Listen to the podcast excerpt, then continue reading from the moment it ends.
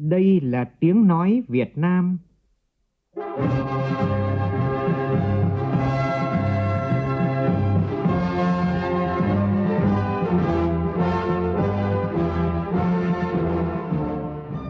Việt Nam. Là tiếng nói Việt Nam phát thanh từ Hà Nội, thủ đô nước Cộng hòa xã hội chủ nghĩa Việt Nam.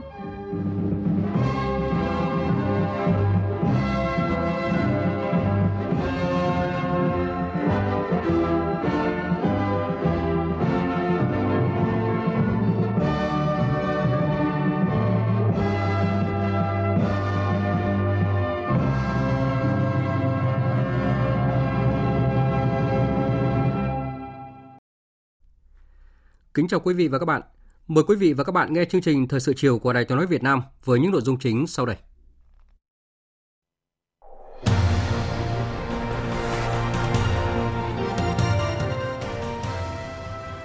Khai mạc kỳ họp thứ mười một, kỳ họp cuối cùng của nhiệm kỳ Quốc hội khóa mười bốn, một nhiệm kỳ được đánh giá là thành công và mỗi đại biểu Quốc hội đều có quyền tự hào.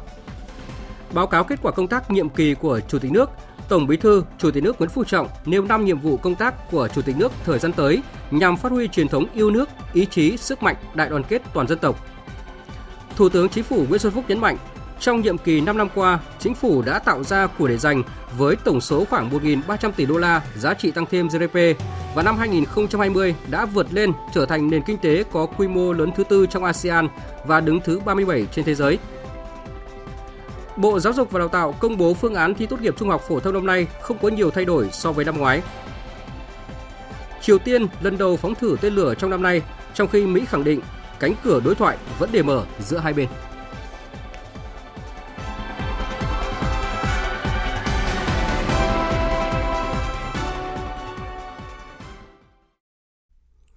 Bây giờ là nội dung chi tiết.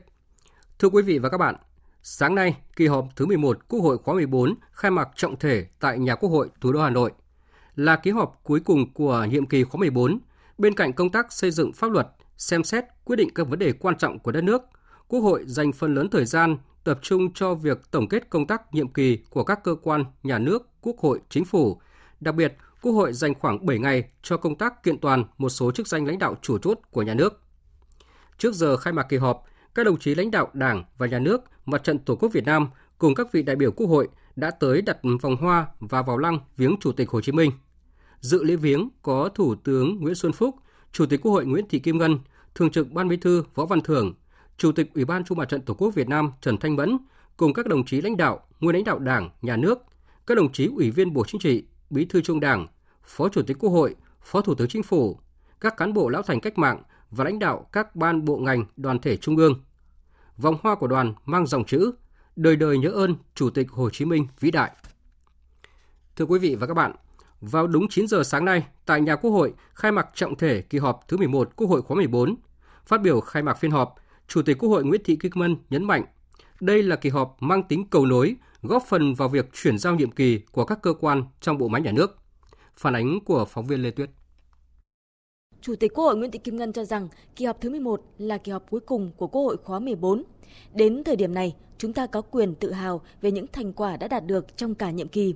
Suốt chặng đường gần năm năm qua, Quốc hội đã nỗ lực đoàn kết cùng Chủ tịch nước, Chính phủ, các cơ quan, tổ chức hữu quan hoàn thành trọng trách được giao, tạo nên sức mạnh tổng hợp để cùng toàn Đảng, toàn dân, toàn quân đạt được những thành tựu to lớn có nghĩa vô cùng quan trọng, nâng cao vị thế, uy tín của đất nước, củng cố niềm tin của nhân dân đối với Đảng, Nhà nước. Chủ tịch Quốc hội Nguyễn Thị Kim Ngân nhấn mạnh, tại kỳ họp này, Quốc hội sẽ tiến hành các hoạt động như dành thời gian thỏa đáng để thảo luận đánh giá công tác của nhiệm kỳ khóa mười bốn của Quốc hội, xem xét các báo cáo công tác nhiệm kỳ hai nghìn không trăm mười sáu đến hai nghìn không trăm hai mươi mốt của Chủ tịch nước, Ủy ban Thường vụ Quốc hội, Chính phủ, Hội đồng Dân tộc, các ủy ban của Quốc hội, Tòa án Nhân dân tối cao, Viện Kiểm sát Nhân dân tối cao, Kiểm toán Nhà nước. Trên cơ sở đó, sẽ xem xét thông qua nghị quyết về tổng kết công tác của các cơ quan trong bộ máy nhà nước, nhiệm kỳ hai nghìn không trăm mười sáu đến hai nghìn không trăm hai mươi mốt. Xem xét quyết định việc miễn nhiệm, bầu, phê chuẩn một số nhân sự cấp cao trong bộ máy nhà nước để ổn định về mặt tổ chức và cán bộ,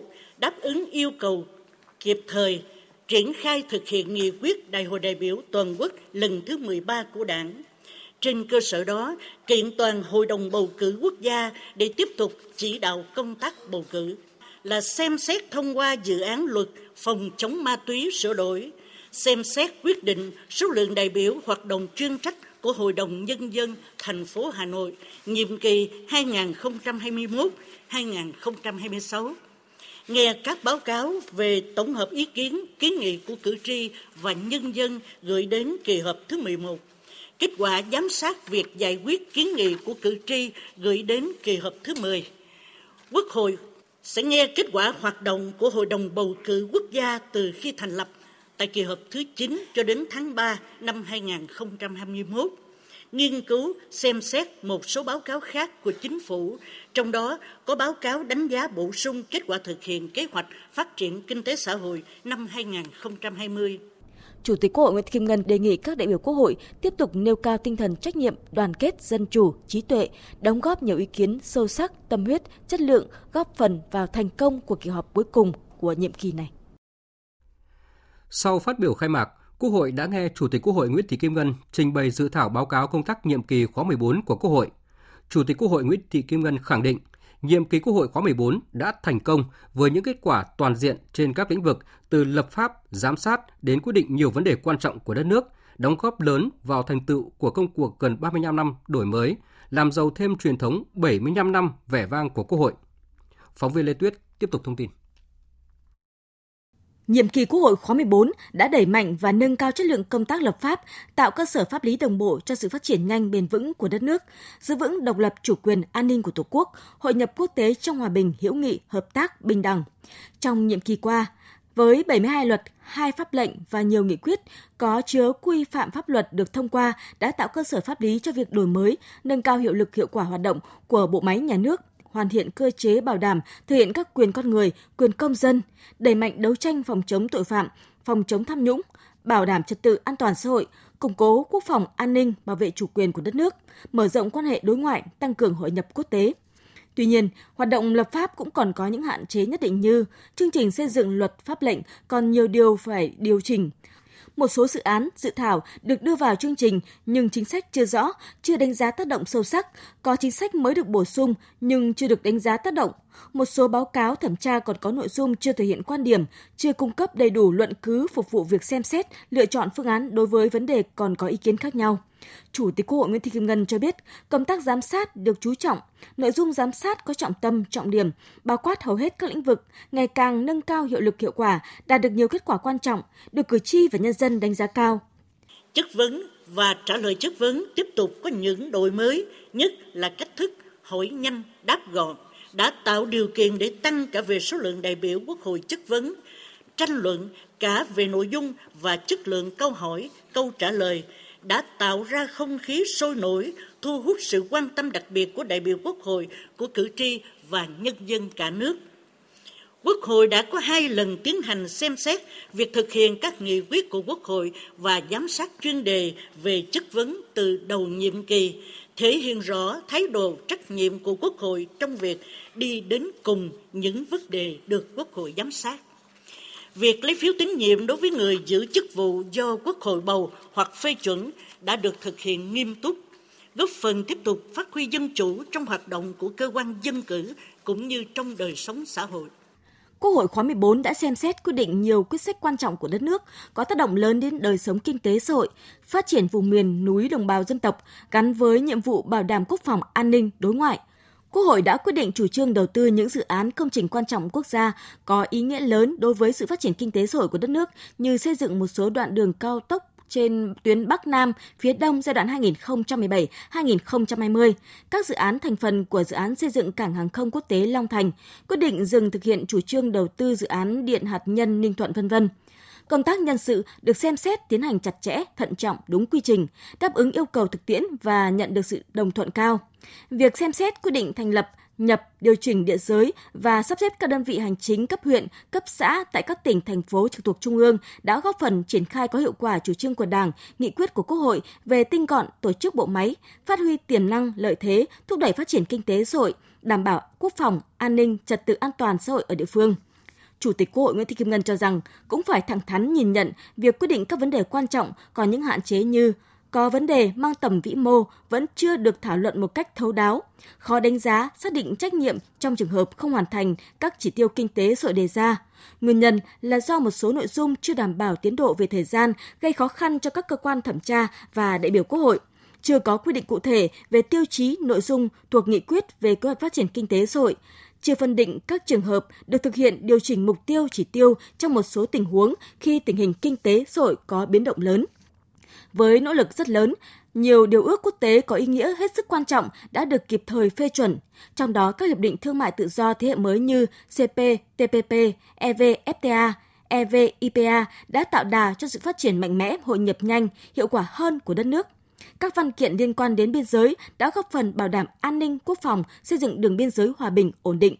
Quốc hội cũng đã thể hiện rõ nét vai trò chủ động trong đóng góp xây dựng định hình luật chơi, bảo vệ và thúc đẩy hiệu quả các lợi ích chiến lược về an ninh, phát triển của Việt Nam. Đồng thời là thành viên có trách nhiệm đóng góp nhiều sáng kiến quan trọng tại các diễn đàn liên nghị viện thế giới và khu vực, góp phần duy trì hòa bình, ổn định, thúc đẩy đối thoại và hợp tác.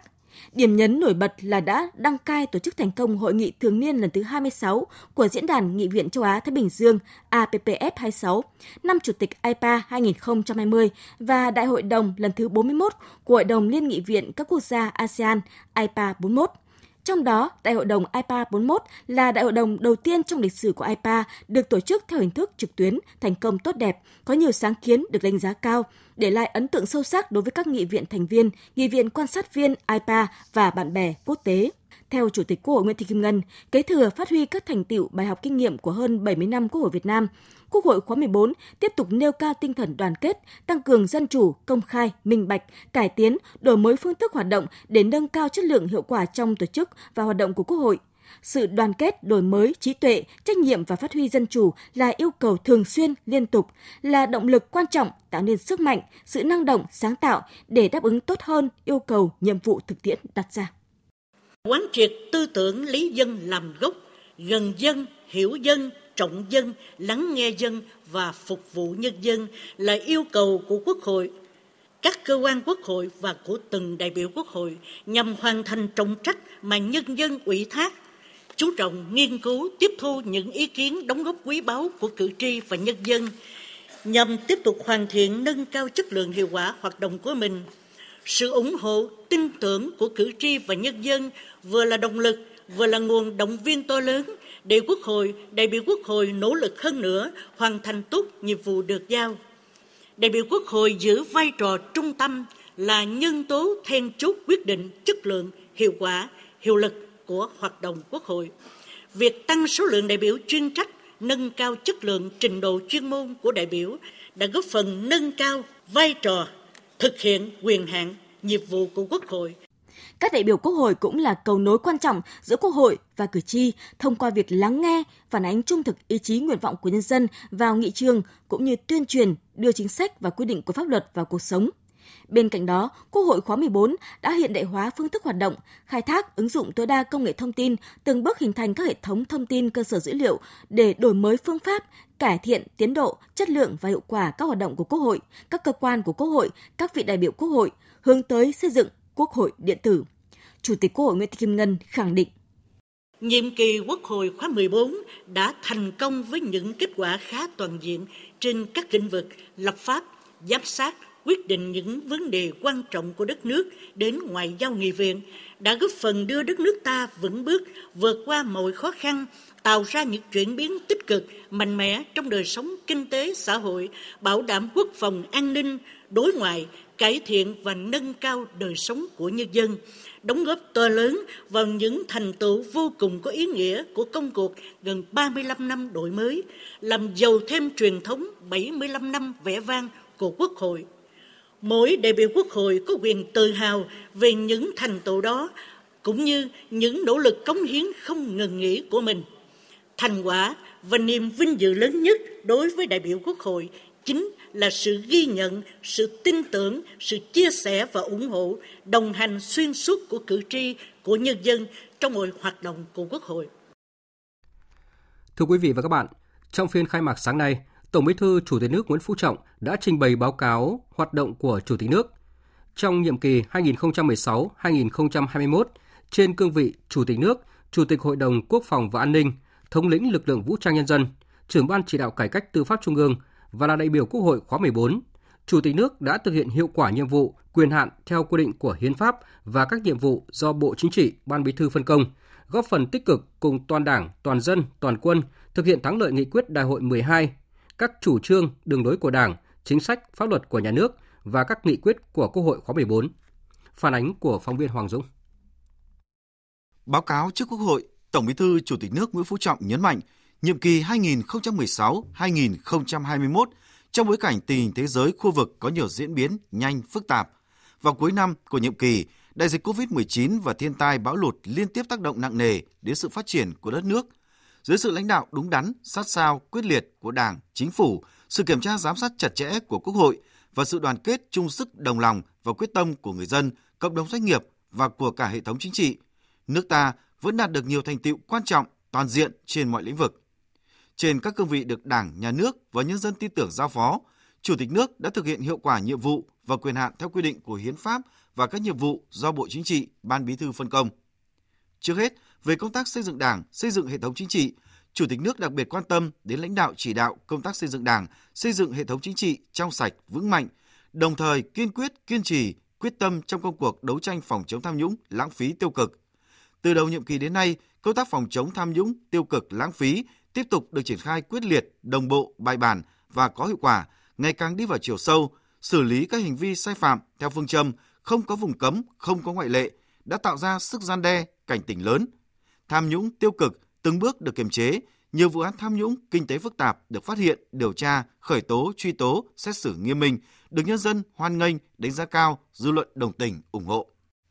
Về thực hiện nhiệm vụ quyền hạn trong hoạt động đối nội, trong đó có thực hiện nhiệm vụ và quyền hạn liên quan đến lĩnh vực lập pháp, Tổng Bí thư, Chủ tịch nước khẳng định.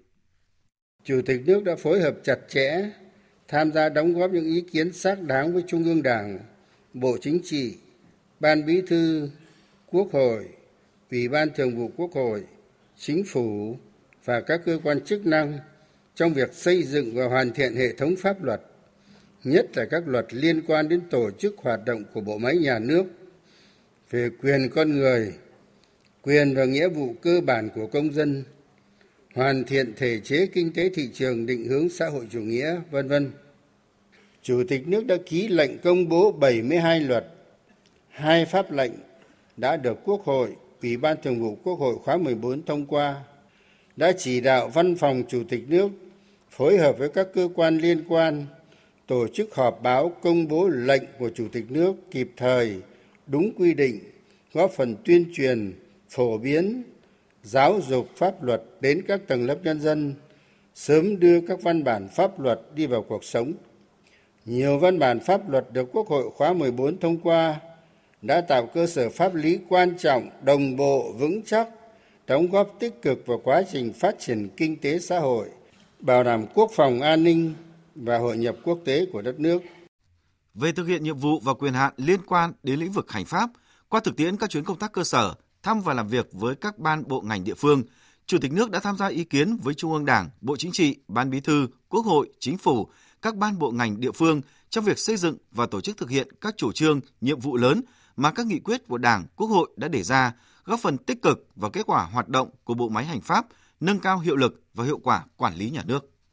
Chủ tịch nước luôn giữ mối liên hệ chặt chẽ với Chính phủ. Trong nhiệm kỳ, Chủ tịch nước đã bốn lần dự và phát biểu ý kiến chỉ đạo tại hội nghị trực tiếp và trực tuyến của Chính phủ với các địa phương. Và có lẽ đây là lần đầu tiên từ trước đến nay là mỗi một năm Chính phủ họp tổng kết thì Tổng Bí thư, Chủ tịch nước đều có tham dự cả và có góp ý kiến. Triển khai thực hiện các nhiệm vụ phát triển kinh tế xã hội, bảo đảm quốc phòng, an ninh và những vấn đề nhân dân cử tri quan tâm. Chủ tịch nước đã quyết định đàm phán, ký điều ước quốc tế, nhân danh nhà nước với tinh thần trách nhiệm cao, xem xét kỹ và thận trọng việc ký kết các điều ước quốc tế thuộc thẩm quyền, trình Quốc hội xem xét quyết định phê chuẩn, gia nhập một số điều ước quốc tế quan trọng liên quan đến biên giới quốc gia, hợp tác thương mại, đầu tư, vân vân. Và có những cái kiến nghị của Chủ tịch nước thì ra Quốc hội đã thông qua với tỷ lệ tuyệt đối là một trăm phần trăm đại biểu Quốc hội tán thành. Tổng Bí thư, Chủ tịch nước cũng nhấn mạnh về việc thực hiện nhiệm vụ và quyền hạn liên quan đến lĩnh vực tư pháp. Trên cương vị trưởng Ban Chỉ đạo Cải cách Tư pháp Trung ương, Chủ tịch nước đã tập trung lãnh đạo, chỉ đạo, tổng kết phương thức lãnh đạo của Đảng về cải cách tư pháp, mô hình tổ chức hoạt động của Ban Chỉ đạo Cải cách Tư pháp Trung ương qua các thời kỳ, tham gia ý kiến về các văn bản, đề án có liên quan đến công tác cải cách tư pháp, đôn đốc các ban bộ ngành địa phương đẩy mạnh triển khai các nhiệm vụ đã được đề ra trong chương trình hoạt động toàn khóa của Ban Chỉ đạo. Đối với các vụ án phức tạp đã được xem xét rất kỹ lưỡng. Công tác xét đơn xin ân giảm án tử hình là vấn đề liên quan đến sinh mệnh của con người và tính nghiêm minh của pháp luật. Vì vậy, việc xem xét đơn thư xin ân giảm án tử hình được thực hiện một cách hết sức thận trọng, làm rất công phu, vì đây là việc rất là nhạy cảm và cũng rất là thiêng liêng, đụng chạm đến sinh mạng của một con người, phải làm rất chặt chẽ. Đối với những vụ án phức tạp, dư luận xã hội quan tâm, thì ngoài việc xem xét cân nhắc ý kiến của Chánh án Tòa án Nhân dân tối cao, Viện trưởng Viện Kiểm sát Nhân dân tối cao, Chủ tịch nước còn yêu cầu Văn phòng Chủ tịch nước cử tổ công tác về địa phương nơi xảy ra vụ án hoặc nơi đang đăng ký thường trú của người phạm tội, phối hợp nắm thêm dư luận xã hội và ý kiến của cấp ủy Đảng, chính quyền, đoàn thể tại địa phương để báo cáo Chủ tịch nước xem xét, cân nhắc rất kỹ lưỡng trước khi quyết định. Trong nhiệm kỳ qua, Chủ tịch nước cũng luôn quan tâm chăm lo công tác xây dựng, củng cố và phát huy sức mạnh của khối đại đoàn kết toàn dân tộc trong sự nghiệp đổi mới, xây dựng và bảo vệ Tổ quốc. Trong các chuyến công tác địa phương, cơ sở, tiếp xúc cử tri, Chủ tịch nước luôn dành thời gian tìm hiểu đời sống sản xuất của nhân dân, lắng nghe, chia sẻ tâm tư, nguyện vọng và kiến nghị của các tầng lớp nhân dân đối với Đảng, Nhà nước. Với cương vị Chủ tịch Hội đồng Quốc phòng và An ninh, thống lĩnh lực lượng vũ trang nhân dân, Chủ tịch nước đã chủ trì, chỉ đạo các phiên họp của Bộ Chính trị, Quân ủy Trung ương và Đảng ủy Công an Trung ương, làm việc với Bộ Quốc phòng, Bộ Công an về tiếp tục lãnh đạo, chỉ đạo thực hiện có hiệu quả Nghị quyết Trung ương tám khóa mười một về chiến lược bảo vệ Tổ quốc trong tình hình mới, các nghị quyết chỉ thị của Đảng về bảo đảm quốc phòng an ninh, xây dựng nền quốc phòng toàn dân gắn với nền an ninh nhân dân, xây dựng khu vực phòng thủ vững chắc, tham gia chỉ đạo xây dựng, hoàn thiện nhiều đề án chiến lược quan trọng như chiến lược quốc phòng, chiến lược quân sự Việt Nam, chiến lược bảo vệ biên giới quốc gia, bảo vệ vững chắc độc lập, chủ quyền, thống nhất, toàn vẹn lãnh thổ và chủ quyền biển, đảo thiêng liêng của Tổ quốc. Và hiện nay chúng tôi cũng đang chỉ đạo phải xây dựng một số những cái chiến lược mà có liên quan trực tiếp đến chúng ta, cực kỳ quan trọng. Không thể để bất ngờ, bị động. Trong bất cứ tình hình nào chúng ta cũng được, không được để bất ngờ về vấn đề quốc phòng an ninh ở tất cả các hướng, cả phía Đông, phía Tây Nam, phía Bắc, với các nước ở xa, các nước ở gần, nước lớn, nước nhỏ. Vậy thì bây giờ chiến lược của chúng ta là gì? Đây là vấn đề cực kỳ quan trọng mà hiện nay đã đang làm. Một lĩnh vực hết sức quan trọng đó là thực hiện nhiệm vụ và quyền hạn trong hoạt động đối ngoại. Trên cương vị nguyên thủ quốc gia, Chủ tịch nước đã có nhiều hoạt động đối ngoại quan trọng góp phần thực hiện hiệu quả đường lối đối ngoại của Đảng và Nhà nước, nâng cao vị thế và uy tín của Việt Nam trong khu vực và trên thế giới. Chủ tịch nước đã chủ trì thành công hội nghị cấp cao a pếch hai không một bảy với sự tham dự của nhiều nguyên thủ và lãnh đạo các nước, để lại dấu ấn sâu sắc đối với bạn bè quốc tế. Trong bối cảnh đại dịch cô vít mười chín diễn biến phức tạp, Chủ tịch nước đã có những hoạt động đối ngoại chủ động và phù hợp, như phát biểu ghi hình trực tuyến tại một số hội nghị quốc tế quan trọng, điện đàm với lãnh đạo một số nước lớn, láng giềng, một số nước có mối quan hệ hữu nghị đặc biệt với Việt Nam, góp phần đẩy mạnh và làm sâu sắc hơn mối quan hệ giữa nước ta với các nước, đồng thời khẳng định Việt Nam tiếp tục đóng góp tích cực, chủ động và có trách nhiệm vào công việc chung của cộng đồng quốc tế. Bên cạnh những kết quả đạt được, Tổng Bí thư Chủ tịch nước cũng nêu lên những hạn chế trong nhiệm kỳ, đó là việc chỉ đạo thực hiện một số nhiệm vụ cải cách tư pháp còn chậm. Chủ tịch nước quyết định ký kết các điều ước quốc tế, nhân danh nhà nước về ô đê a mang tính hình thức vì không quản lý trực tiếp, ít nắm được cụ thể tình hình quản lý, sử dụng vốn vay, khả năng trả nợ, hiệu quả sử dụng các nguồn vốn ô đê a. Từ những kết quả đã đạt được, cùng những hạn chế và nguyên nhân trong nhiệm kỳ vừa qua, Tổng Bí thư, Chủ tịch nước đã chỉ ra một số kinh nghiệm. Một là phải tuân thủ sự lãnh đạo thống nhất của Đảng, nghiêm chỉnh chấp hành các chủ trương đường lối của Đảng, chính sách pháp luật của Nhà nước, các nghị quyết của Ban Chấp hành Trung ương, Bộ Chính trị, Ban Bí thư nghị quyết của Quốc hội, đẩy mạnh đổi mới nội dung phương thức lãnh đạo chỉ đạo, bám sát nhiệm vụ được thực giao, thực hiện chức năng nhiệm vụ theo đúng quy định của Hiến pháp và pháp luật. Hai là tăng cường công tác phối hợp giữa Chủ tịch nước với Quốc hội, Ủy ban Thường vụ Quốc hội, Chính phủ, Mặt trận Tổ quốc Việt Nam, Tòa án Nhân dân, Viện Kiểm sát Nhân dân để tiếp tục đổi mới, hoàn thiện hệ thống chính trị, thực hiện tốt hơn nữa các chức năng nhiệm vụ quyền hạn của Chủ tịch nước. Ba là luôn quán triệt sâu sắc, thực hiện nghiêm túc quan điểm dân là gốc, nhân dân là trung tâm, trọng dân, dân gần dân, hiểu dân, hết lòng hết sức phục vụ nhân dân, phụng sự Tổ quốc. Bốn là khơi dậy sức mạnh tinh thần yêu nước, ý chí tự cường dân tộc, sức mạnh đại đoàn kết toàn dân tộc và khát vọng phát triển đất nước phồn vinh và hạnh phúc. Năm là tiếp tục mở rộng phát triển và nâng cao quan hệ đối ngoại, tạo sự tin cậy chính trị ổn định, bền vững với các đối tác nước ngoài, xử lý đúng đắn hiệu quả mối quan hệ với các nước, nhất là các nước láng giềng, các nước lớn, các đối tác chiến lược, các đối tác toàn diện và các đối tác khác, thúc đẩy quan hệ đối ngoại tiếp tục đi vào chiều sâu, thiết thực, hiệu quả, duy trì môi trường hòa bình, ổn định để phát triển đất nước. Để hoàn thành tốt hơn nữa nhiệm vụ và quyền hạn theo quy định của Hiến pháp và pháp luật, các nhiệm vụ do Bộ Chính trị, Ban Bí thư phân công, Tổng Bí thư, Chủ tịch nước đề xuất trong thời gian tới cần tập trung vào năm nhiệm vụ trọng tâm. Một là tiếp tục phối hợp chặt chẽ với Quốc hội, Ủy ban Thường vụ Quốc hội và Chính phủ trong việc thực hiện nhiệm vụ và quyền hạn trong lĩnh vực lập pháp, hành pháp, tích cực tham gia xây dựng và hoàn thiện hệ thống pháp luật nhằm thể chế hóa quy định của Hiến pháp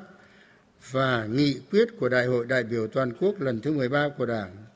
tiếp tục chỉ đạo theo dõi đôn đốc việc nghiên cứu, xem xét, hoàn thiện các văn bản luật liên quan đến việc ký kết điều ước quốc tế, nhân danh nhà nước, bảo đảm tính đồng bộ, thống nhất về quản lý nhà nước trong lĩnh vực này. Hai là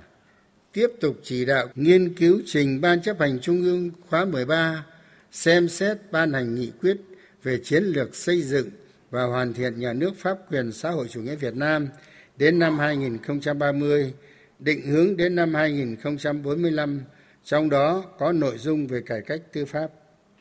Ba là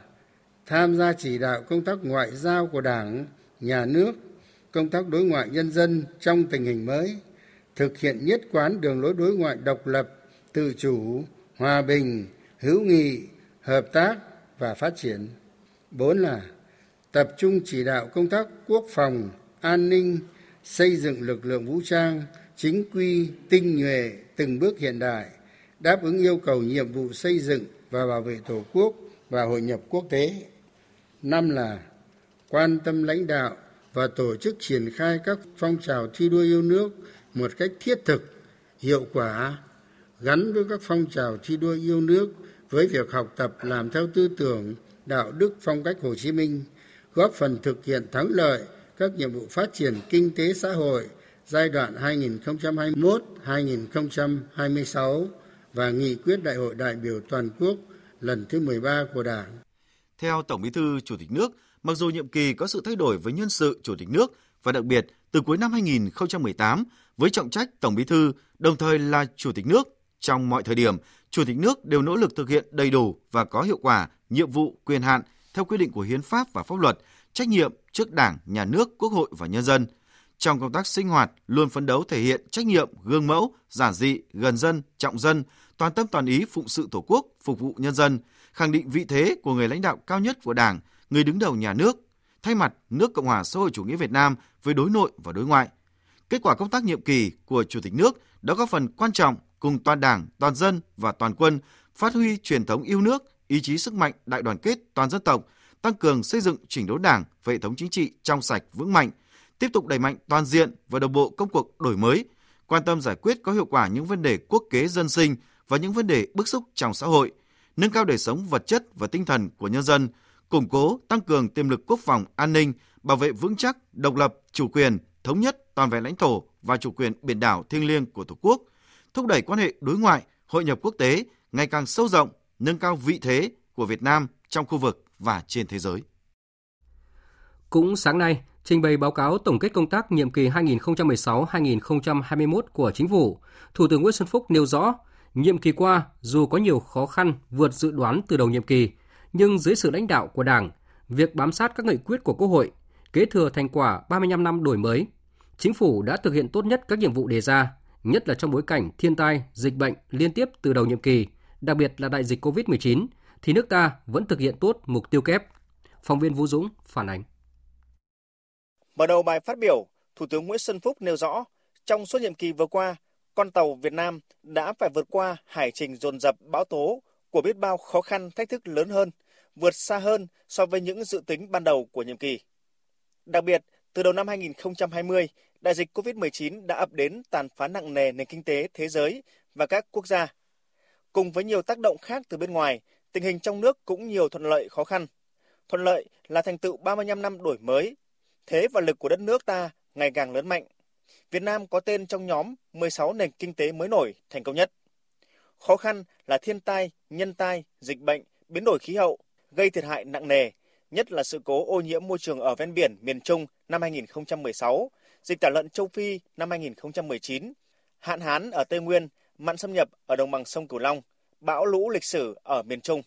Đặc biệt là đại dịch covid mười chín từ đầu năm hai nghìn không trăm hai mươi đến nay đã tác động mạnh đến mọi mặt đời sống xã hội, sản xuất kinh doanh đình trệ, hàng triệu lao động thiếu, mất việc làm, giảm sâu thu nhập, hoạt động văn hóa xã hội mà đời sống bị ảnh hưởng nghiêm trọng. Nhắc lại câu nói, lửa thử vàng, gian nan thử sức. Thủ tướng cho biết, một trong những điểm nổi bật của công tác lãnh đạo chỉ đạo điều hành vừa qua là Chính phủ, Thủ tướng Chính phủ tập trung chỉ đạo các cấp các ngành chủ động tích cực đổi mới, cải cách mạnh mẽ và quyết liệt hành động, chấp hành nghiêm sự lãnh đạo của Đảng, sự giám sát của Quốc hội. Với tinh thần bám sát thực tiễn, giai đoạn hai nghìn không trăm mười sáu đến hai nghìn không trăm hai mươi, lãnh đạo Chính phủ đã thực hiện năm trăm bảy mươi chuyến công tác lên rừng, xuống biển, làm việc với địa phương, cơ quan, đơn vị, cơ sở, chỉ đạo cụ thể, kịp thời tháo gỡ nhiều vấn đề quan trọng và cấp bách. Báo cáo Quốc hội một số kết quả cụ thể, Thủ tướng Nguyễn Xuân Phúc cho biết, đột phá quan trọng mở đường là đột phá về hoàn thiện thể chế kinh tế thị trường định hướng xã hội chủ nghĩa, điểm mới trong triển khai xây dựng hoàn thiện pháp luật phải quy định ngắn gọn, dễ hiểu, dễ thực hiện, gắn với tổ chức thi hành hiệu quả. Ngoài thảo luận tại các phiên họp thường kỳ, Chính phủ đã có thêm bảy phiên họp chuyên đề để xây dựng pháp luật, thực hiện đổi mới tư duy, chương trình xây dựng luật pháp lệnh cho Chính phủ đề xuất đã tập trung vào các ưu tiên, tập trung nguồn lực cho thực hiện, tháo gỡ các ách tắc, bảo đảm tính thống nhất, đồng bộ, hội nhập của hệ thống pháp luật, chất lượng văn bản hướng dẫn được nâng lên. Đến nay chỉ còn mười hai văn bản nợ thấp nhất trong nhiều nhiệm kỳ. Chính phủ đã thành lập tổ công tác để rà soát chồng chéo mâu thuẫn trong các văn bản quy phạm pháp luật, báo cáo Quốc hội. Hai, đột phá về nâng cao chất lượng nguồn nhân lực là tấn công vào điểm nghẽn kéo dài. Chính phủ luôn nỗ lực tháo gỡ bằng nhiều biện pháp với đầu tư nâng cao chất lượng nhân lực, giải quyết việc làm cho gần tám triệu lao động, coi con người là trung tâm của sáng tạo. Chỉ số đổi mới sáng tạo toàn cầu của Việt Nam gần đây liên tục tăng cao, dẫn đầu nhóm quốc gia có thu nhập trung bình thấp. Năm hai nghìn không trăm hai mươi xếp thứ bốn mươi hai trong một trăm ba mươi mốt, chỉ số phát triển con người H I D có sự tăng tiến mạnh mẽ về giáo dục, về y tế, phụ nữ, vân vân. Đột phá về kết cấu hạ tầng đồng bộ mang tính dẫn dắt cho thu hút đầu tư phát triển của các ngành lĩnh vực, nâng cao chất lượng tăng trưởng, nhiều công trình hạ tầng được hoàn thành, đưa vào sử dụng, tạo thêm năng lực, sức cạnh tranh và diện mạo mới cho đất nước. Đang đầu tư mới sáu trăm năm mươi tư ki lô mét đường cao tốc Bắc Nam, các tuyến cao tốc kết nối với các vùng Tây Bắc, Tây Nguyên, đồng bằng sông Cửu Long, hoàn thành đưa vào sử dụng nhiều tuyến đường kết nối liên vùng, nhiều cầu lớn, nhiều công trình thủy lợi ở nhiều vùng miền. Đầu tư xây dựng mới, mở rộng hệ thống sân bay, đặc biệt là ba sân bay Long Thành, Nội Bài, Tân Sơn Nhất. Tập trung nâng cao năng lực hệ thống cảng biển, logistics, hạ tầng công nghiệp, viễn thông, mạng năm G và nhiều cơ sở năng lượng. Thủ tướng cũng cho biết, nhiệm kỳ qua, Chính phủ kiên định mục tiêu ổn định kinh tế vĩ mô, kiểm soát lạm phát, bảo đảm các cân đối lớn, tạo môi trường thuận lợi, thúc đẩy tăng trưởng kinh tế. coi đây là nhiệm vụ trọng tâm trong chỉ đạo điều hành. Kết quả là các cân đối lớn được đảm bảo, ổn định, dự trữ ngoại hối đạt kỷ lục gần một trăm tỷ đô la Mỹ, bộ chi ngân sách bình quân giai đoạn hai nghìn không trăm mười sáu đến hai nghìn không trăm hai mươi ở mức ba phẩy bốn mươi lăm phần trăm, nợ công giảm từ sáu mươi tư phẩy năm phần trăm giê đê pê vào đầu nhiệm kỳ xuống còn năm mươi lăm phẩy ba phần trăm. Thủ tướng nhấn mạnh việc tích lũy thu nhập và những cải thiện đáng kể về không gian tài khóa, nhất là trong bốn năm tăng trưởng cao hai nghìn không trăm mười sáu đến hai nghìn không trăm mười chín,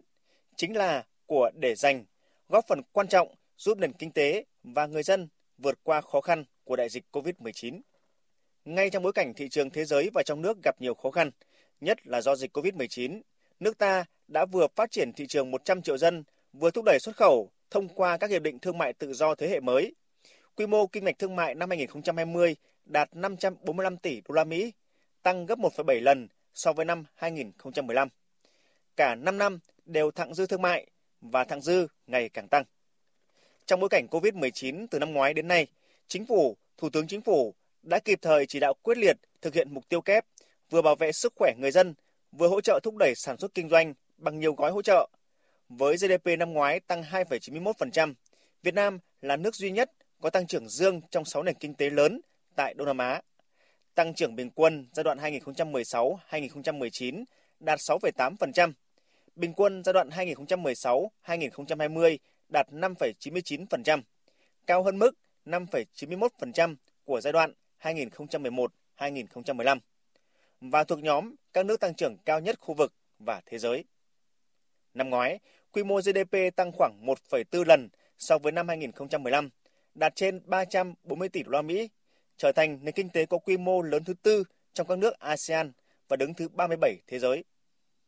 Ngoài các thành tựu về kinh tế, lĩnh vực giáo dục, văn hóa xã hội được chính phủ quan tâm chỉ đạo để phát huy sức mạnh nội sinh của quốc gia. Thực hiện chính sách dân tộc, Chính phủ đã trình Quốc hội thông qua đề án chương trình mục tiêu quốc gia phát triển kinh tế xã hội vùng đồng bào dân tộc thiểu số và miền núi giai đoạn hai nghìn không trăm hai mươi mốt đến hai nghìn không trăm ba mươi. Nhờ thực hiện tốt các chương trình dự án quốc gia, các chính sách an sinh xã hội, tỷ lệ hộ nghèo giảm liên tục còn hai phẩy bảy mươi lăm phần trăm năm ngoái, đạt chỉ tiêu Quốc hội giao. Đối ngoại cũng là lĩnh vực có nhiều thành công. Việt Nam được tín nhiệm quốc tế rất cao, một trăm chín mươi hai trong số một trăm chín mươi ba quốc gia thành viên bầu vào Hội đồng Bảo an Liên Hợp Quốc nhiệm kỳ hai nghìn không trăm hai mươi đến hai nghìn không trăm hai mươi mốt. Thủ tướng cho rằng đó thực sự là niềm tự hào của hai tiếng Việt Nam. Cùng với việc luôn coi trọng quan hệ với các nước láng giềng thân thiết như Trung Quốc, Lào hay Campuchia, chúng ta đã thiết lập quan hệ đối tác chiến lược và đối tác toàn diện với ba mươi nước. Năm Chủ tịch ASEAN hai nghìn không trăm hai mươi với nhiều phức tạp đối ngoại, nhưng đã vận động thông qua được tám mươi tư văn kiện, đạt số lượng kỷ lục. Nhiệm kỳ qua, nước ta cũng đã ký năm hiệp định thương mại tự do quy mô lớn, tiêu chuẩn cao với gần năm mươi quốc gia nền kinh tế lớn, mở ra các thị trường rộng lớn và đa dạng. Dưới sự chỉ đạo của Bộ Chính trị, Chính phủ đã triển khai đồng bộ, linh hoạt, hiệu quả các giải pháp chính trị, ngoại giao, pháp lý, truyền thông nhằm kiên trì, kiên quyết bảo vệ chủ quyền biển đảo bằng các biện pháp hòa bình phù hợp với luật pháp quốc tế, Công ước của Liên Hợp Quốc về luật biển một nghìn chín trăm tám mươi hai, đã ký hoàn thành phân giới cắm mốc tám mươi tư phần trăm biên giới với Campuchia. Hoạt động ngoại giao văn hóa, thông tin đối ngoại, công tác người Việt Nam ở nước ngoài và bảo hộ công dân được triển khai tích cực dù trong diễn biến phức tạp của đại dịch covid mười chín. Từ kết quả đó, Thủ tướng khái quát thành tựu nhiệm kỳ qua trong năm cân đối hài hòa lớn. Thứ nhất, đó là sự hài hòa giữa mở cửa, đổi mới, thúc đẩy phát triển kinh tế xã hội với việc củng cố, nâng cao vai trò lãnh đạo uy tín của Đảng, giám sát của Quốc hội, hợp tác của Mặt trận Tổ quốc, các đoàn thể tổ chức xã hội. Nói cách khác, đây là hài hòa giữa ổn định và đổi mới, phát triển dưới sự lãnh đạo của Đảng, giữa tuân theo các quy luật của thị trường và bảo đảm định hướng xã hội chủ nghĩa, quan hệ giữa nhà nước, thị trường và xã hội. Thứ hai, hài hòa giữa phát triển kinh tế nhanh với đảm bảo sự tiến bộ xã hội, bảo vệ môi trường. Chúng ta thúc đẩy tăng trưởng kinh tế nhanh, bình quân sáu phẩy năm phần trăm trong ba mươi năm đổi mới và sáu phẩy tám phần trăm trong năm hai nghìn không trăm mười sáu đến hai nghìn không trăm mười chín. Người dân thuộc các thành phần khác nhau đều được hưởng thành quả phát triển tương xứng với nỗ lực đóng góp. Các địa phương đều có cơ hội và không để địa phương nào bị tụt lại, mất cơ hội phát triển. Nhờ đó, đời sống vật chất và tinh thần của nhân dân được nâng lên, niềm tin của người dân vào Đảng, vào nhà nước được củng cố và tăng cường.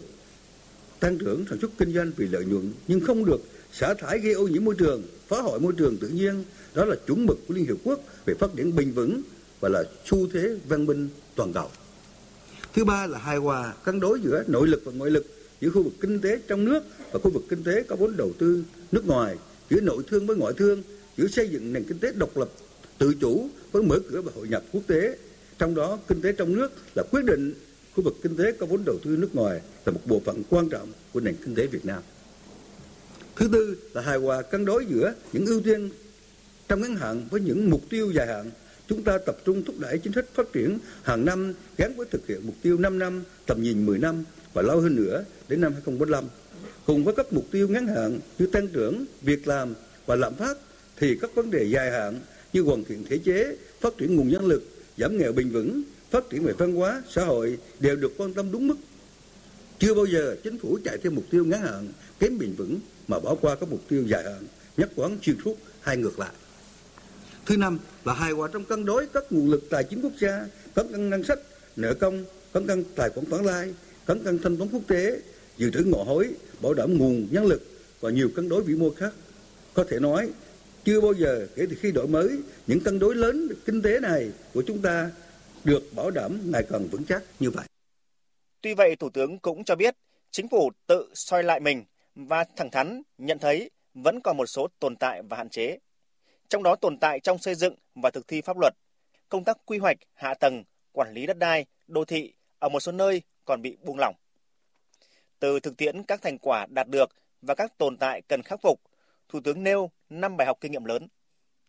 Kinh nghiệm hàng đầu là phải quán triệt sự lãnh đạo của Đảng để thể chế hóa các chủ trương, đường lối phù hợp, chấp hành sự giám sát của Quốc hội, kịp thời báo cáo Quốc hội và phối hợp chặt chẽ với Ủy ban Thường vụ Quốc hội trong việc ban hành chính sách pháp luật, làm cơ sở cho chính phủ điều hành kinh tế xã hội, xử lý những vấn đề mới cho thực tiễn đặt ra.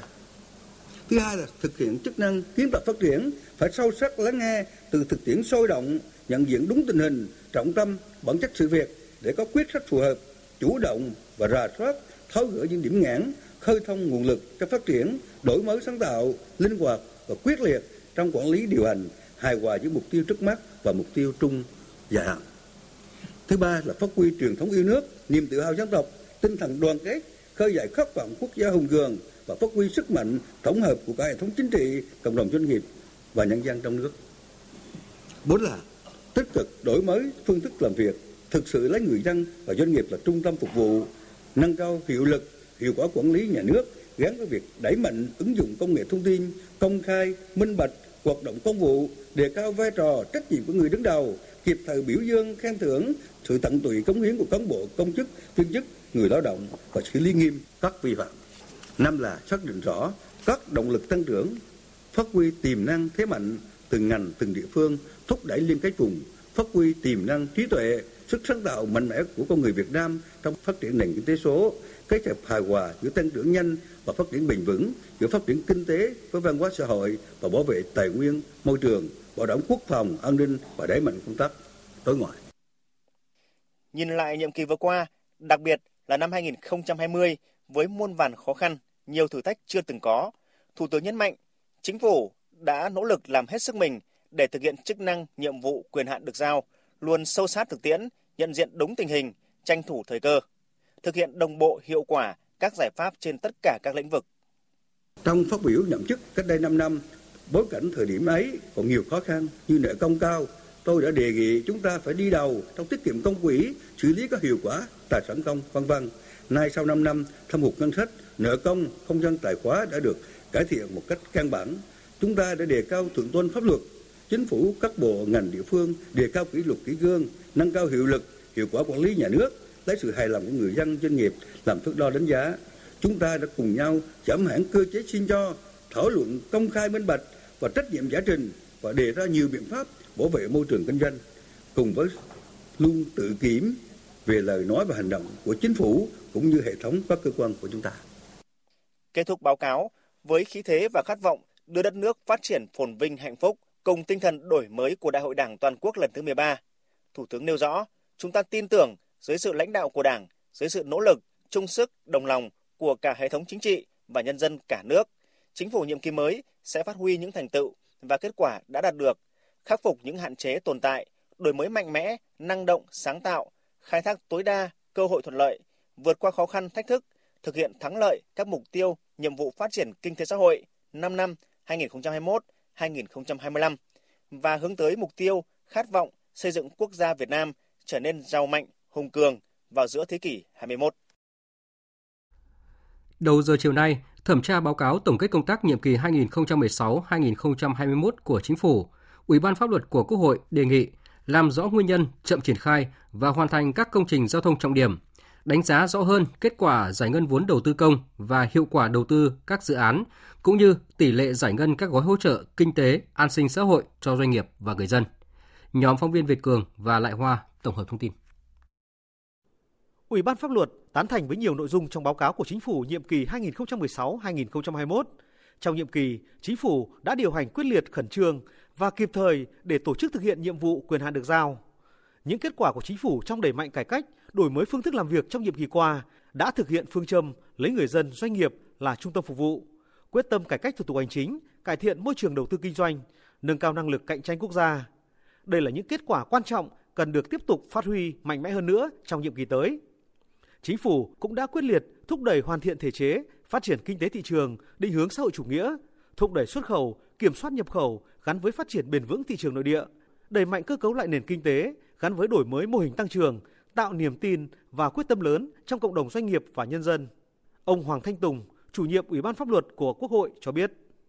Chính phủ quan tâm phát triển toàn diện các lĩnh vực văn hóa xã hội, thực hiện tiến bộ công bằng xã hội, cải thiện chất lượng cuộc sống của nhân dân, thích ứng và ứng phó kịp thời với tình hình, nhất là trước những diễn biến phức tạp, khó lường của đại dịch cô vít mười chín. Trong nhiệm kỳ, các lĩnh vực văn hóa xã hội đều đạt được những kết quả tích cực.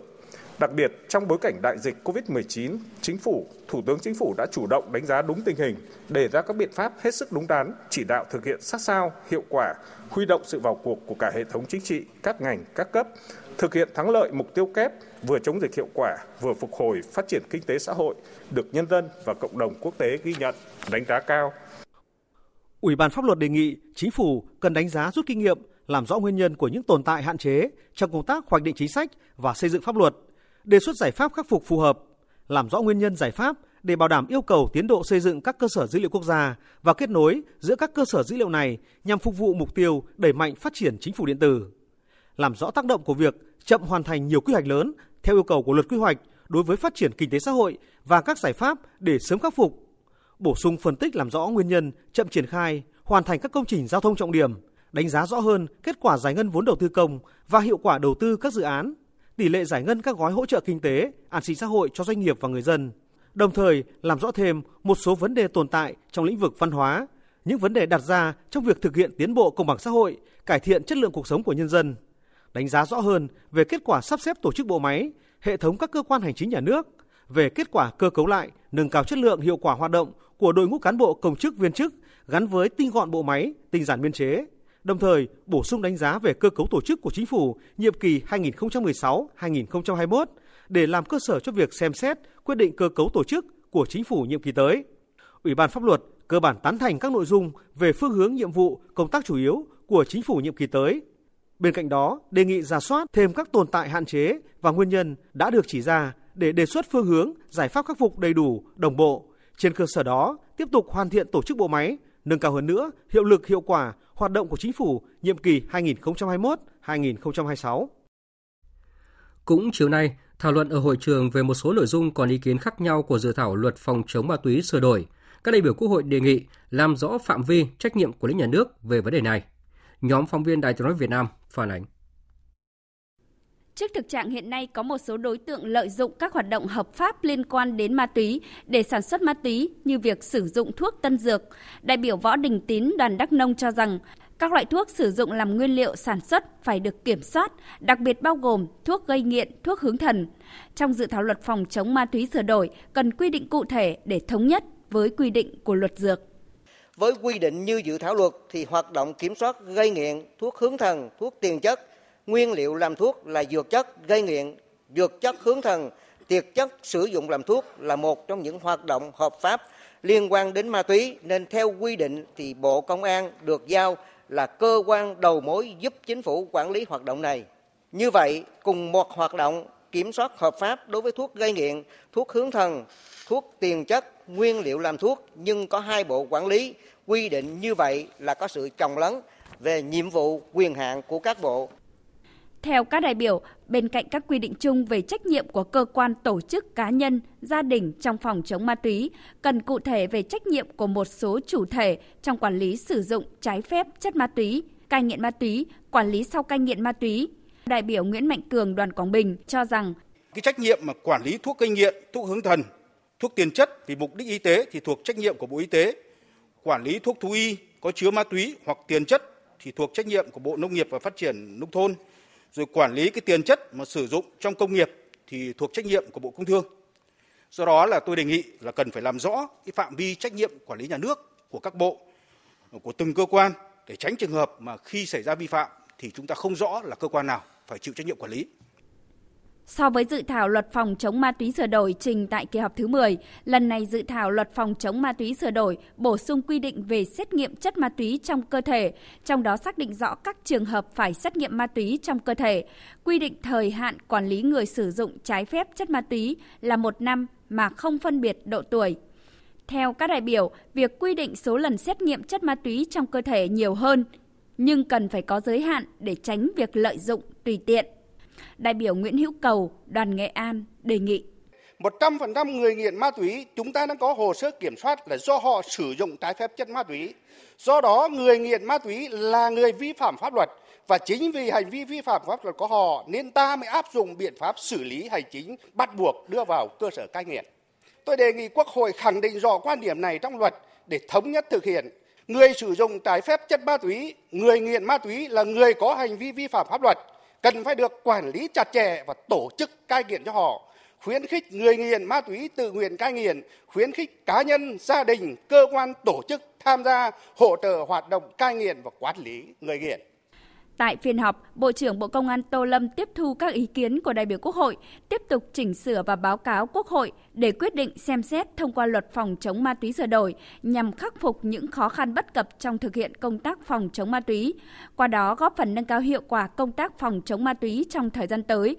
huy động được sức mạnh tổng hợp của cả hệ thống chính trị và nhân dân trong công tác phòng chống ma túy.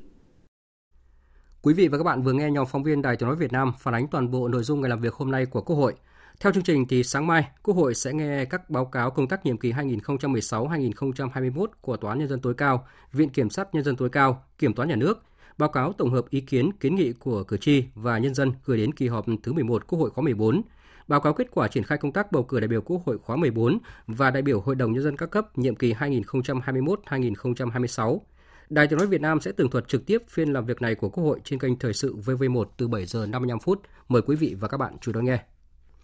Tiếp theo là tin chúng tôi vừa nhận. Chiều tối nay tại nhà Quốc hội diễn ra lễ tổng kết hoạt động của nhóm nữ đại biểu Quốc hội Việt Nam nhiệm kỳ Quốc hội khóa mười bốn. Dự lễ tổng kết có Thủ tướng Chính phủ Nguyễn Xuân Phúc, Chủ tịch Quốc hội Nguyễn Thị Kim Ngân, các đồng chí Ủy viên Bộ Chính trị, Chủ tịch Ủy ban Trung ương Mặt trận Tổ quốc Việt Nam Trần Thanh Mẫn, Trưởng ban Tổ chức Trung ương Phạm Minh Chính, Trưởng ban Dân vận Trung ương Trương Thị Mai, lãnh đạo một số bộ ban ngành ở Trung ương, lãnh đạo các cơ quan của Quốc hội và các nữ đại biểu Quốc hội Việt Nam nhiệm kỳ Quốc hội khóa mười bốn. Tin chi tiết về hoạt động này chúng tôi sẽ chuyển đến quý vị và các bạn trong chương trình Thời sự hai mươi mốt giờ ba mươi phút đêm nay. Thời sự vê o vê, nhanh, tin cậy, hấp dẫn. Mời quý vị và các bạn nghe tiếp chương trình Thời sự chiều nay của Đài Tiếng nói Việt Nam. Chương trình sẽ kéo dài đến mười chín giờ hai mươi phút. Tiếp theo là các tin đáng chú ý khác. Sáng nay, khai mạc hội nghị quan chức quốc phòng cấp cao a sê an được tổ chức theo hình thức trực tuyến dưới sự chủ trì của Brunei là nước đảm nhiệm cương vị Chủ tịch a sê an hai nghìn không trăm hai mươi mốt. Đoàn Việt Nam do Thượng tướng Hoàng Xuân Chiến, Ủy viên Trung ương Đảng, Thứ trưởng Bộ Quốc phòng làm trưởng đoàn tham dự hội nghị tại Điểm cầu Hà Nội. Phóng viên Nguyên Dung thông tin. Phát biểu khai mạc, Chuẩn tướng Awabin Hadi Maagua, thư ký thường trực Bộ Quốc phòng Vương quốc Brunei nhấn mạnh,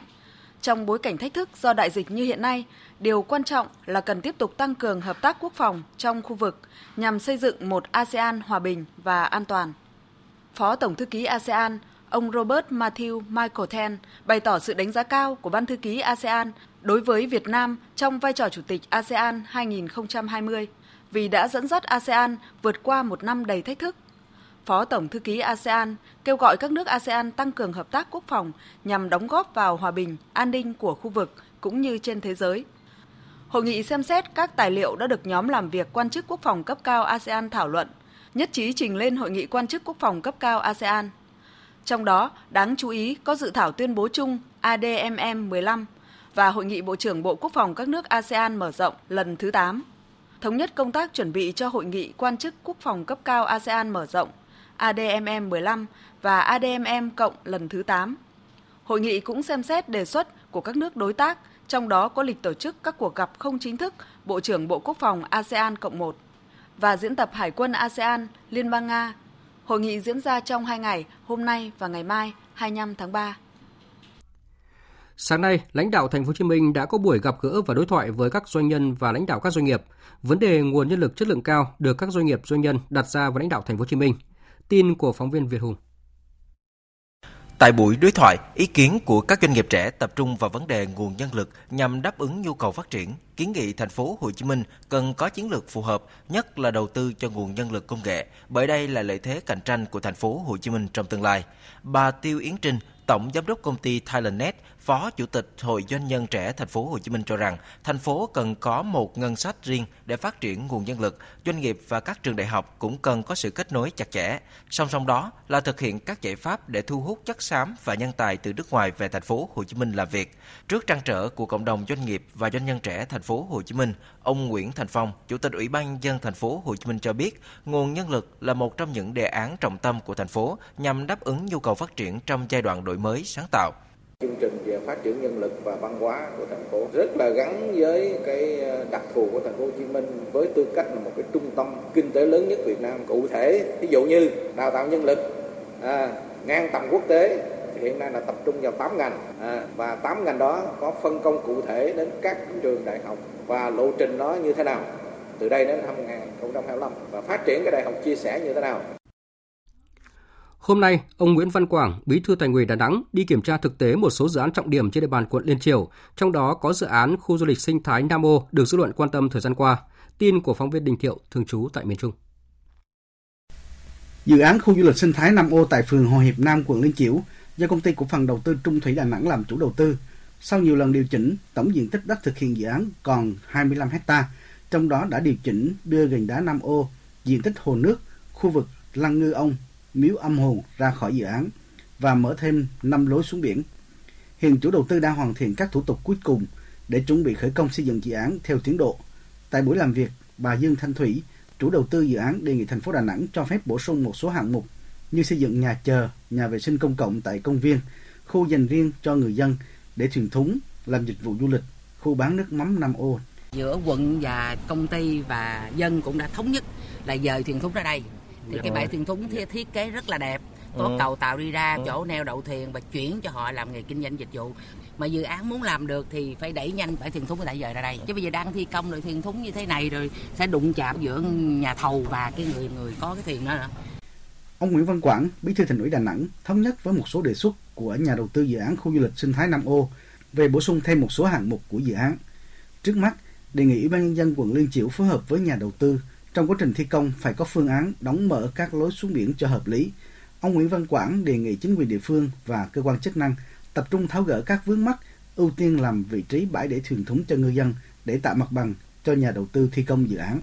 Cái ý tưởng của nhà đầu tư thì gồm những cái gì? Thì tôi đề nghị là đề xuất một cách nó tổng thể. Thiết kế là nó phải là tổng thể, bổ sung mấy cái hạng mục về nhà chờ thì khu vệ sinh, làm nhanh để có được vị trí cho chuyển khu vực thuyền thúng này sang bên này. Tôi đề nghị là quận phải có cái phối hợp chặt chẽ đảm bảo cái an ninh an toàn cho cái quá trình thi công.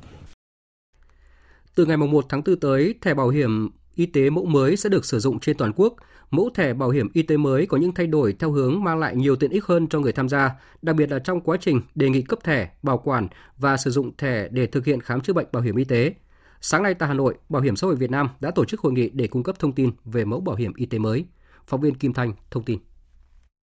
Ông Trần Đình Liệu, Phó Tổng Giám đốc Bảo hiểm xã hội Việt Nam cho biết, có khoảng ba triệu người được cấp thẻ mới trong tháng tư này. Mẫu cũ đang còn khoảng mười triệu phôi sẽ tiếp tục in cho đến khi hết mới in mẫu mới. Thẻ bảo hiểm y tế mẫu mới này về tổ chức cấp thẻ y tế nó không thay đổi gì so với mẫu thẻ cũ. Chúng tôi quy định cái phôi thẻ cũ còn hạn thì trách nhiệm của giám đốc bảo hiểm xã hội các tỉnh phải cấp hết. Thế còn những tỉnh nào mà đặt vấn đề là hết cái phôi thẻ cũ rồi thì chúng tôi mới cấp cái phôi mới và cái hệ thống phần mềm mới để cấp thẻ. Thì như vậy thì nó không có gì thay đổi so với cái số lượng, nó không làm xáo trộn.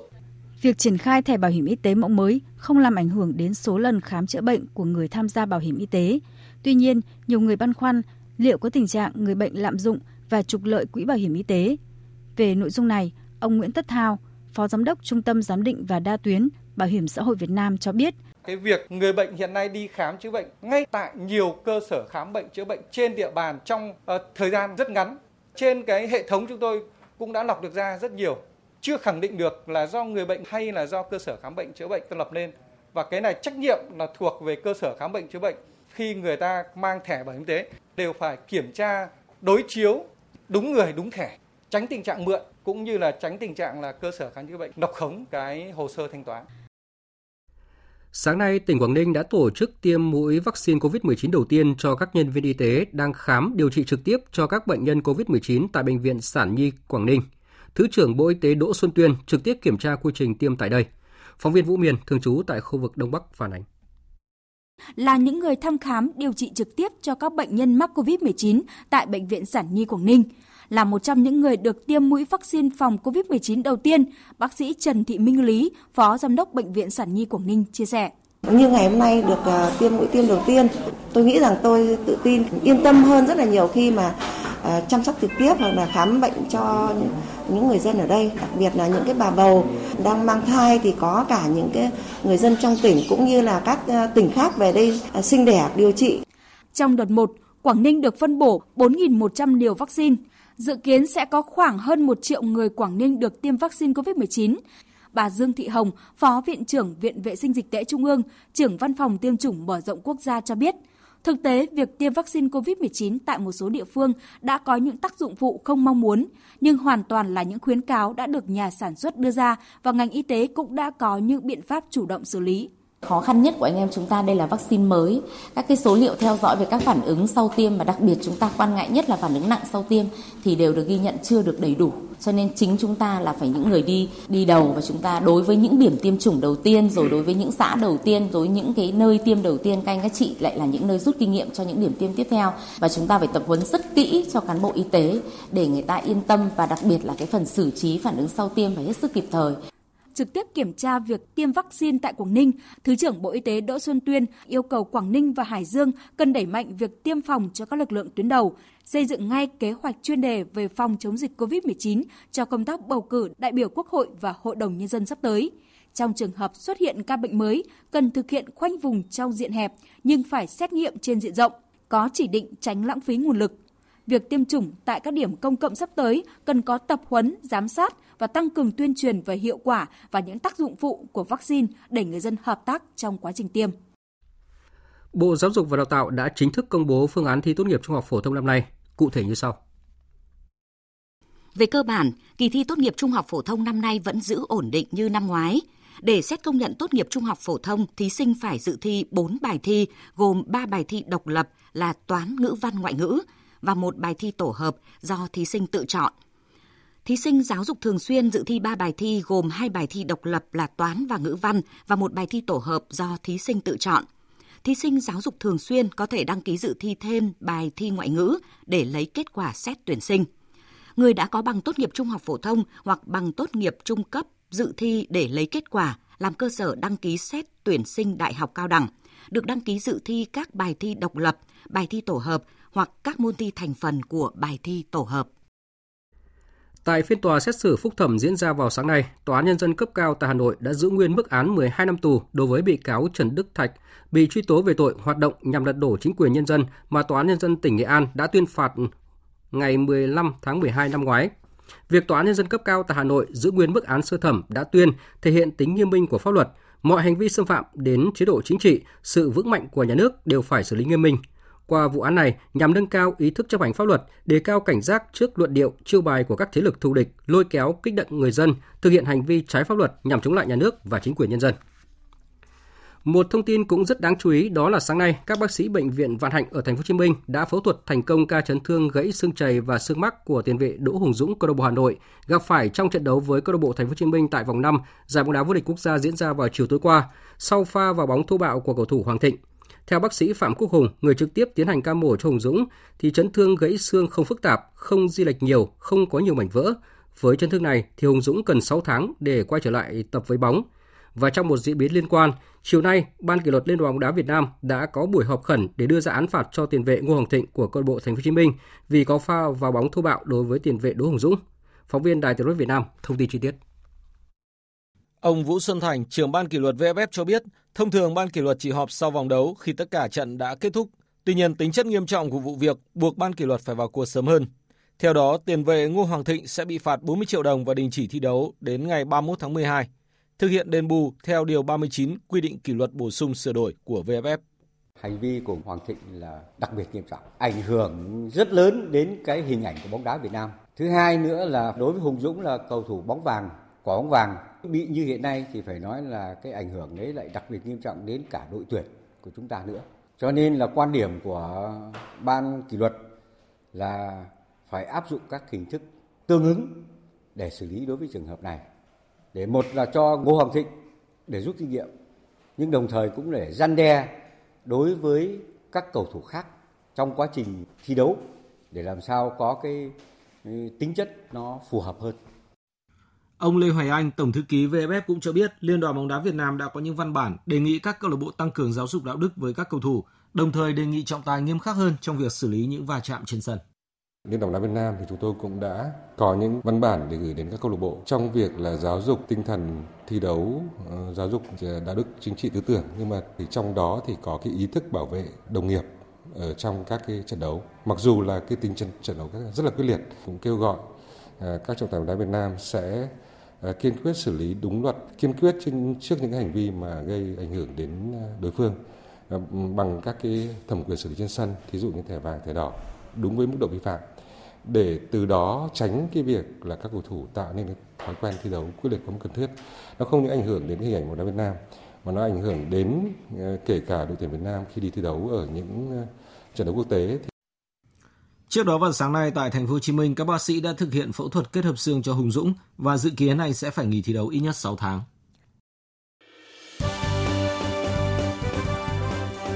Thời sự Tiếng nói Việt Nam,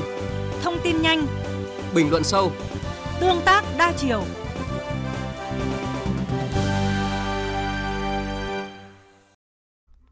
Chuyển sang phần tin thế giới, Hàn Quốc hôm nay xác nhận Triều Tiên đã phóng hai tên lửa hành trình tầm ngắn ngoài khơi bờ biển Hoàng Hải cuối tuần qua. Đây được cho là vụ thử vũ khí đầu tiên của Triều Tiên dưới chính quyền của Tổng thống Mỹ Joe Biden. Biên tập viên Phạm Hà thông tin.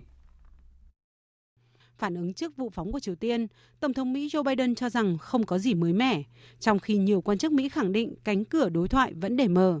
Hàn Quốc hay Nhật Bản cũng chưa có phản ứng mạnh mẽ nào sau thông tin về vụ phóng của Triều Tiên. Vụ phóng tên lửa của Triều Tiên diễn ra khi chính quyền Mỹ đang gần hoàn thành đánh giá chính sách với Triều Tiên, với lập trường cơ bản cân nhắc cả giải pháp ngoại giao và gia tăng sức ép. Ngoại trưởng Mỹ Antony Blinken nhấn mạnh.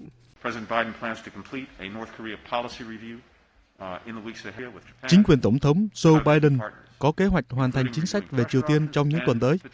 tham vấn chặt chẽ với các đối tác khác, bao gồm việc xem xét các lựa chọn gia tăng sức ép và thúc đẩy ngoại giao. Tôi xin nhấn mạnh, Mỹ cam kết phi hạt nhân hóa Triều Tiên, giảm các mối đe dọa từ Triều Tiên và cải thiện cuộc sống của người dân. Giới quan sát đánh giá động thái này dù chỉ mang tính khiêu khích ở mức độ thấp, song cũng được cho là một thông điệp ngầm mà Triều Tiên muốn gửi đến chính quyền của Tổng thống Joe Biden rằng tiềm lực quân sự của nước này sẽ tiếp tục được phát huy hiệu quả hơn trong thời gian tới. Với lập trường kiên quyết của Triều Tiên, giới quan sát nhận định chính quyền của Tổng thống Joe Biden nên đưa ra chính sách với Triều Tiên càng sớm càng tốt. Dự kiến trong tuần tới, Cố vấn An ninh Quốc gia Mỹ Jake Sullivan sẽ có cuộc thảo luận với người đồng cấp Nhật Bản và Hàn Quốc để thảo luận về chiến lược chính sách mới với Triều Tiên. Trong động thái tích cực tại Myanmar, hơn sáu trăm người bị bắt do tham gia các cuộc biểu tình phản đối việc quân đội bắt giữ các lãnh đạo chính phủ, các thủ hiến vùng, bang và các thành viên cấp cao của Đảng Liên đoàn Quốc gia vì Dân chủ hôm nay đã được thả tự do. Hiện chính quyền quân sự ở Myanmar chưa đưa ra bình luận nào về thông tin này. Trước động thái trừng phạt đồng loạt của các quốc gia châu Âu liên quan đến vấn đề Tân Cương, Trung Quốc vừa lên tiếng phản đối. Phóng viên Bích Thuận thường trú tại Bắc Kinh đưa tin. Các nước Liên minh châu Âu E U vừa đồng loạt triệu đại sứ Trung Quốc sau khi Bắc Kinh trừng phạt công dân của họ nhằm đáp trả lệnh cấm vận từ E U. Cùng lúc đó, đại sứ của Trung Quốc tại các nước E U cũng giao thiệp nghiêm khắc với cơ quan ngoại giao sở tại về các lệnh trừng phạt nhằm vào nước này liên quan đến vấn đề Tân Cương. Đại sứ Trung Quốc tại Đức Ngô Khẩn cho rằng vụ việc này do E U gây ra và Bắc Kinh buộc phải đáp trả, đồng thời hối thúc E U, trong đó có Đức, dừng ngay lập tức và sửa chữa sai lầm. Động thái tương tự cũng diễn ra tại đại sứ quán của Trung Quốc ở các nước châu Âu khác như Đan Mạch, Bỉ, Hà Lan, vân vân. Tại Bắc Kinh, Thứ trưởng Ngoại giao Trung Quốc Tân Cương đã triệu đại sứ của Anh tại nước này để phản đối về các lệnh trừng phạt đơn phương mà London nhằm vào Bắc Kinh cũng liên quan đến Tân Cương. Tối ngày hai mươi hai tháng ba, Trung Quốc vừa ra quyết định trừng phạt mười cá nhân và bốn thực thể của châu Âu nhằm đáp trả các biện pháp trừng phạt bốn quan chức chính quyền Tân Cương cùng binh đoàn sản xuất và xây dựng Tân Cương của E U. Lệnh trừng phạt đầu tiên của E U nhằm vào Trung Quốc sau hơn ba mươi năm này, cùng sự đáp trả quyết liệt của Bắc Kinh, đang khiến quan hệ giữa hai bên trở nên căng thẳng trong bối cảnh quan hệ Trung Mỹ vẫn chưa có dấu hiệu cải thiện. Đảng Likud của Thủ tướng Israel Benjamin Netanyahu đã giành chiến thắng trong cuộc bầu cử lập pháp tại nước này. Phóng viên Ngọc Thạch đưa tin. Kết quả sơ bộ của cuộc bầu cử lập pháp Israel cho thấy đảng Likud của Thủ tướng Benjamin Netanyahu đã giành được ba mươi mốt ghế, tiếp theo là đảng Yes Atid với mười tám ghế. Tuy nhiên, đối với vị trí hiện tại, các đồng minh thân cận nhất của ông Netanyahu có thể đạt tổng số năm mươi tư ghế trong Quốc hội và còn thiếu bảy ghế so với đa số cần thiết để thành lập chính phủ mới. Nếu cố gắng tập hợp đủ số ghế để thành lập chính phủ, thì đây sẽ là lần thứ bảy trong sự nghiệp chính trị kéo dài ba thập kỷ qua của ông Netanyahu. Cả ba kênh phát thanh truyền hình lớn của Israel đều đưa tin ông Netanyahu sẽ tập hợp đủ sáu mươi mốt ghế trong tổng số một trăm hai mươi ghế trong Quốc hội nếu lãnh đạo Yamina ủng hộ. Trong bài phát biểu sau khi công bố kết quả sơ bộ của cuộc bầu cử, ông Netanyahu nói rằng có đa số các nhà lập pháp chia sẻ quan điểm chính trị với Likud và kêu gọi một liên minh do chính ông làm lãnh đạo. Ông Netanyahu cho biết sẽ thành lập một liên minh ổn định mà không loại trừ bất kỳ phe phái nào. Về tình hình Trung Đông, nhóm bộ tứ gồm Liên Hợp Quốc, Liên minh châu Âu, Mỹ và Nga đã chính thức thảo luận về cách thức khôi phục các cuộc đàm phán giữa Israel và Palestine nhằm đạt được một giải pháp hòa bình giữa hai nhà nước. Phóng viên Tôn Nguyễn từ Trung Đông đưa tin.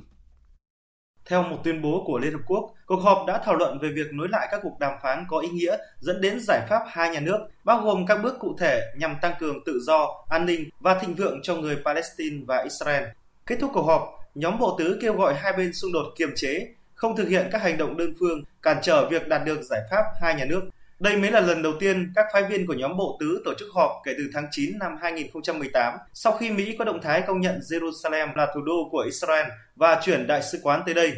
Trước đó, Tổng thư ký Liên Hợp Quốc Antonio Guterres bày tỏ hy vọng nhóm bộ tứ sẽ tổ chức họp trong những tuần tới sau khi ông Joe Biden lên nắm quyền tại Mỹ. Hôm nay, tình hình mưa lũ tại Australia đã bớt nghiêm trọng khi nhiều khu vực tại bang New South Wales đã ngừng mưa. Tuy vậy, tình hình lụt lội vẫn nghiêm trọng do lượng nước tồn đọng từ nhiều ngày mà chưa thoát được. Phóng viên Việt Nga thường trú tại Australia thông tin. Hôm nay, nắng đã quay trở lại nhiều khu vực thuộc bang New South Wales của Australia, chấm dứt hơn mười ngày mưa liên tiếp. Tuy vậy, tình hình lụt lội vẫn tiếp tục diễn ra ở nhiều nơi do lượng nước xả tràn bờ từ hồ chứa là rất lớn, cộng với lượng mưa lớn kỷ lục trong những ngày qua, nên nhiều nơi nước vẫn chưa rút hết. Hồ chứa nước Warramgaba có thể vẫn tiếp tục xả tràn trong những ngày tới. Tuy với lưu lượng ít hơn, song vẫn có thể mở rộng diện tích ngập lụt. Trong sáng nay, người dân sống tại mười bảy khu vực tại bang New South Wales vẫn được yêu cầu đi sơ tán, trong khi hai mươi mốt khu vực khác với sáu mươi nghìn dân vẫn được cảnh báo có thể phải đi sơ tán. Hôm nay, một trăm tám mươi tám trường học vẫn phải đóng cửa. Trong khi đó, tính từ sáng qua, sáu nghìn người đã được yêu cầu đi sơ tán. Dự báo thời tiết. Phía Tây Bắc Bộ có mưa vài nơi, sáng sớm có sương mù và sương mù nhẹ. Riêng khu Tây Bắc trưa chiều giảm mây trời nắng, gió nhẹ, đêm và sáng trời rét, nhiệt độ từ mười tám đến hai mươi lăm độ, có nơi dưới mười bảy độ. Phía Đông Bắc Bộ và Thanh Hóa, đêm và sáng có mưa nhỏ, mưa phùn và sương mù, gió Đông đến Đông Nam cấp hai, cấp ba, đêm và sáng trời rét, nhiệt độ từ mười tám đến hai mươi tư độ, vùng núi có nơi dưới mười bảy độ. Các tỉnh từ Nghệ An đến Thừa Thiên Huế, phía Bắc có mưa vài nơi, sáng sớm có sương mù và sương mù nhẹ. Phía Nam trưa chiều giảm mây trời nắng, gió Đông Bắc đến Đông cấp hai, cấp ba. Phía Bắc đêm và sáng sớm trời rét, nhiệt độ từ mười tám đến hai mươi sáu độ.